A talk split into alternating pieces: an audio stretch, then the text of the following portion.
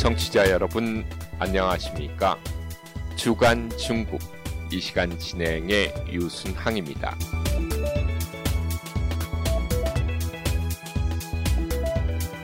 대만을 둘러싼 미중 갈등이 심화되고 있는 가운데 미국 하원 제향 군인위원회의 마크 타카노 위원장이 이끄는 의원 방문단이 지난달 말 미군 C-40 전용기를 타고 대만을 방문했습니다.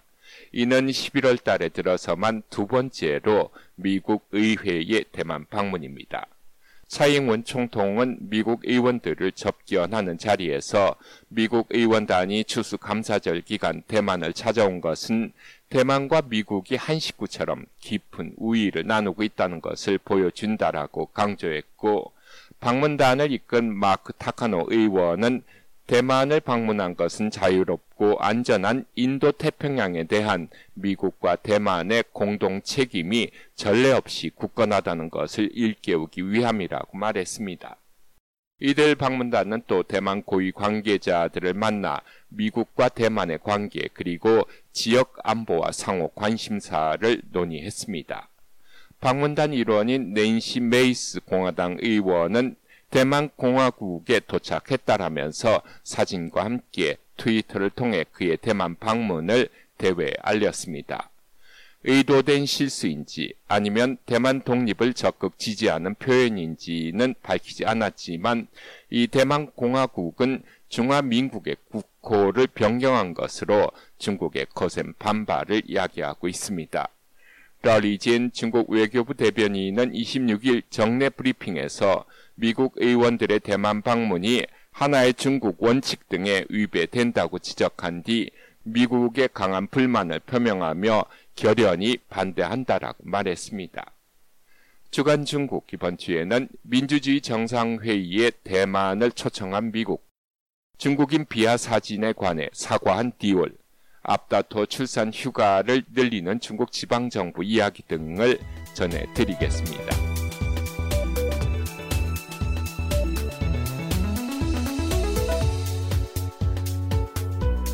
미국 국무부가 지난주 홈페이지를 통해 다음 달 9일과 10일 양일간 화상으로 민주주의 정상회의를 개최한다면서 초청된 국가의 명단을 공개했습니다.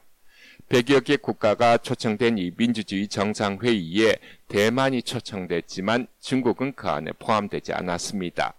미국이 대만을 초청한 데에 대해 라리젠 중국 외교부 대변인은 결연히 반대한다면서 대만은 분리할 수 없는 중국의 일부이며 다른 국제법적 지위가 없다고 주장했습니다. 중국의 입장에서 보면 이번 민주주의 정상회의는 원래 없었던 국제회의를 새로 만들어 대만을 참석시키면서 국제무대의 진출을 도와주므로 중국의 입장을 더 어렵게 하는 것이라고 보고 있습니다.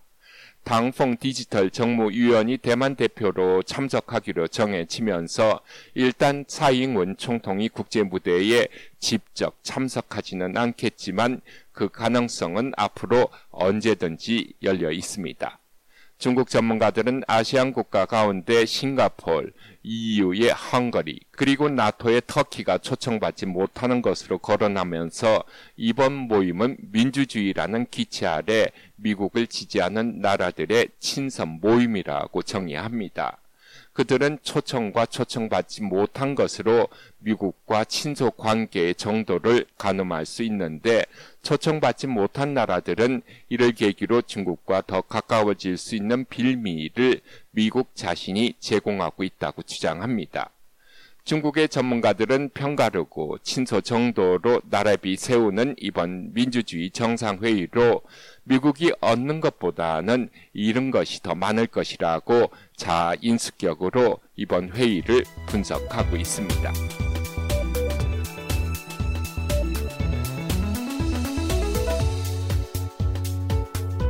프랑스 명품 브랜드 디올이 발표한 사진이 중국 등 아시아 여성들을 비하한다라는 비판이 거세지자 지난주 공식적으로 사과했습니다.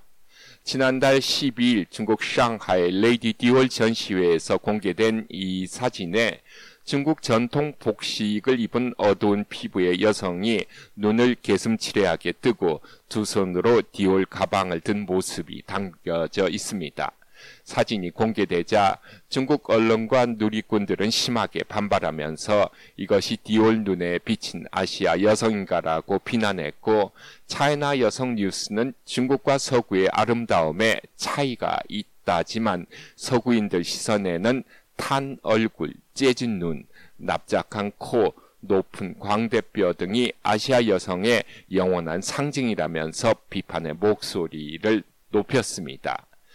예전 같으면 관심을 자극하는 뉴스 정도로 간주하고 무시하는 것이 관례였습니다만 중국을 비롯한 아시아 여성들의 구매력이 높아지면서 디올이 중국인들의 감정을 이해한다면서 해당 사진을 전시회에서 삭제했습니다.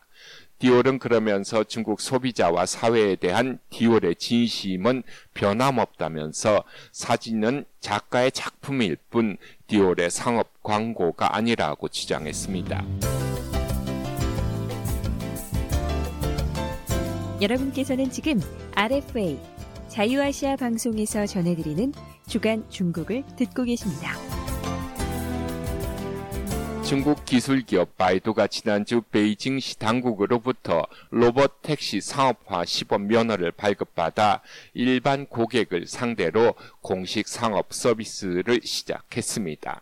이로써 중국에서 자율주행 택시, 일명 로봇 택시의 유료 서비스 시대가 열렸습니다. 웨이동 바이두 자율운전사업부 부회장의 말입니다. 같이 들어보시겠습니다. 我们目前呢是参照的网约车的专车的标准。 기술적으로 운전기사가 필요하지는 않지만 아직 법규상 운전기사가 운전석에 앉아야 하는 이 자율주행 택시는 당분간 60평방킬로미터에 달하는 베이징시 경제개발구 안에서만 운영되고 있습니다.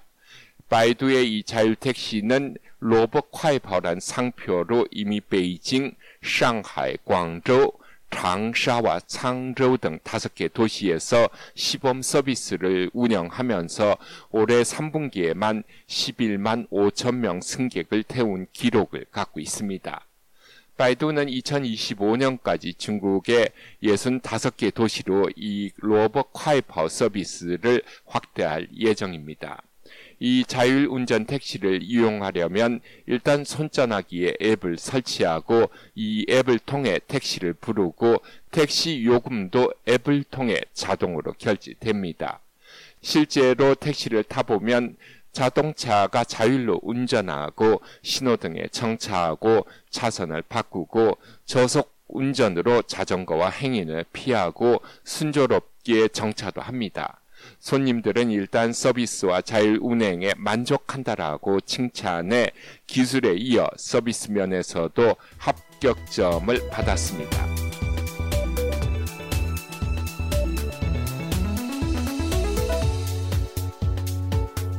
중국의 출생 인구가 급격히 줄어들고 있다는 소식을 저희 프로에서 지난주 보도하자 중국 정부도 문제의 심각성을 인식해 아이 낳는 것을 독촉하기 시작합니다.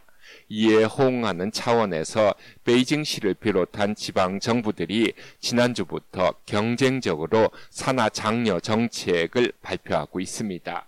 베이징시는 지난주 인민대회 상임위원회 표결을 통해 베이징시 인구 및 계획 생육 조례를 표결에 발표했습니다. 그 내용을 보면 부부는 세 자녀까지 낳을 수 있고 국가가 정한 출산 휴가에 더해 베이징시는 원래 허용한 특별 휴가를 30일에서 60일로 연장하고 자녀가 만 3살 되기 전까지 부부는 매년 5일의 육아 휴가를 가질 수 있다면서 본 조례는 발표 즉시 실시한다라고 발표했습니다. 그러니까 셋째 아이를 낳을 경우 국가가 정한 98일 출산 휴가에 더해 베이징시가 정한 60일을 더 쉴 수 있어 합하면 158일 총 5개월 넘게 출산 휴가를 쉴 수 있습니다. 이에 질세라 후베이성도 지난주 셋째 아이 출산 조례를 발표했습니다. 베이징시가 발표한 것에 비해 남편에게도 15일 출산 휴가를 주면서 부부 매년 휴가를 10일로 늘렸습니다. 이에 지지 않겠다고 간수성도 출산 조례를 발표하면서 셋째를 출산하는 엄마에게 180일 출산 휴가를 주면서 남편에게도 30일 간호 휴가를 주고 어린이가 만 3살 되기 전까지 부부에게 매년 15일 휴가를 주겠다고 발표했습니다. 가장 많은 휴가를 발표한 것은 샨시성으로 특별 출산 휴가가 180일을 더해 총 352일을 쉴 수 있습니다. 휴가가 늘어나면서 출산하는 엄마에게는 좋은 일이지만 전문가들은 이로 인해 가임 여성은 앞으로 취직하기 더 어려워질 수 있다고 이야기합니다. 이들 전문가들은 180일 또는 350일 휴가를 위해 셋째 아이 낳겠다는 부부는 그리 많지 않을 것이라면서 중요한 것은 아이의 의료비와 교육비 등 육아 지출로 이 육아 비용을 실제로 줄여주고 경제적으로 도움되는 정책이 나와야만 확실하게 출산율을 올릴 수 있을 것이라고 내다보고 있습니다. 주간 중국 이번 주 준비한 소식은 여기까지입니다. 다음 주에는 새로운 소식과 함께 다시 찾아뵙겠습니다. 지금까지 진행해 유순항이었습니다.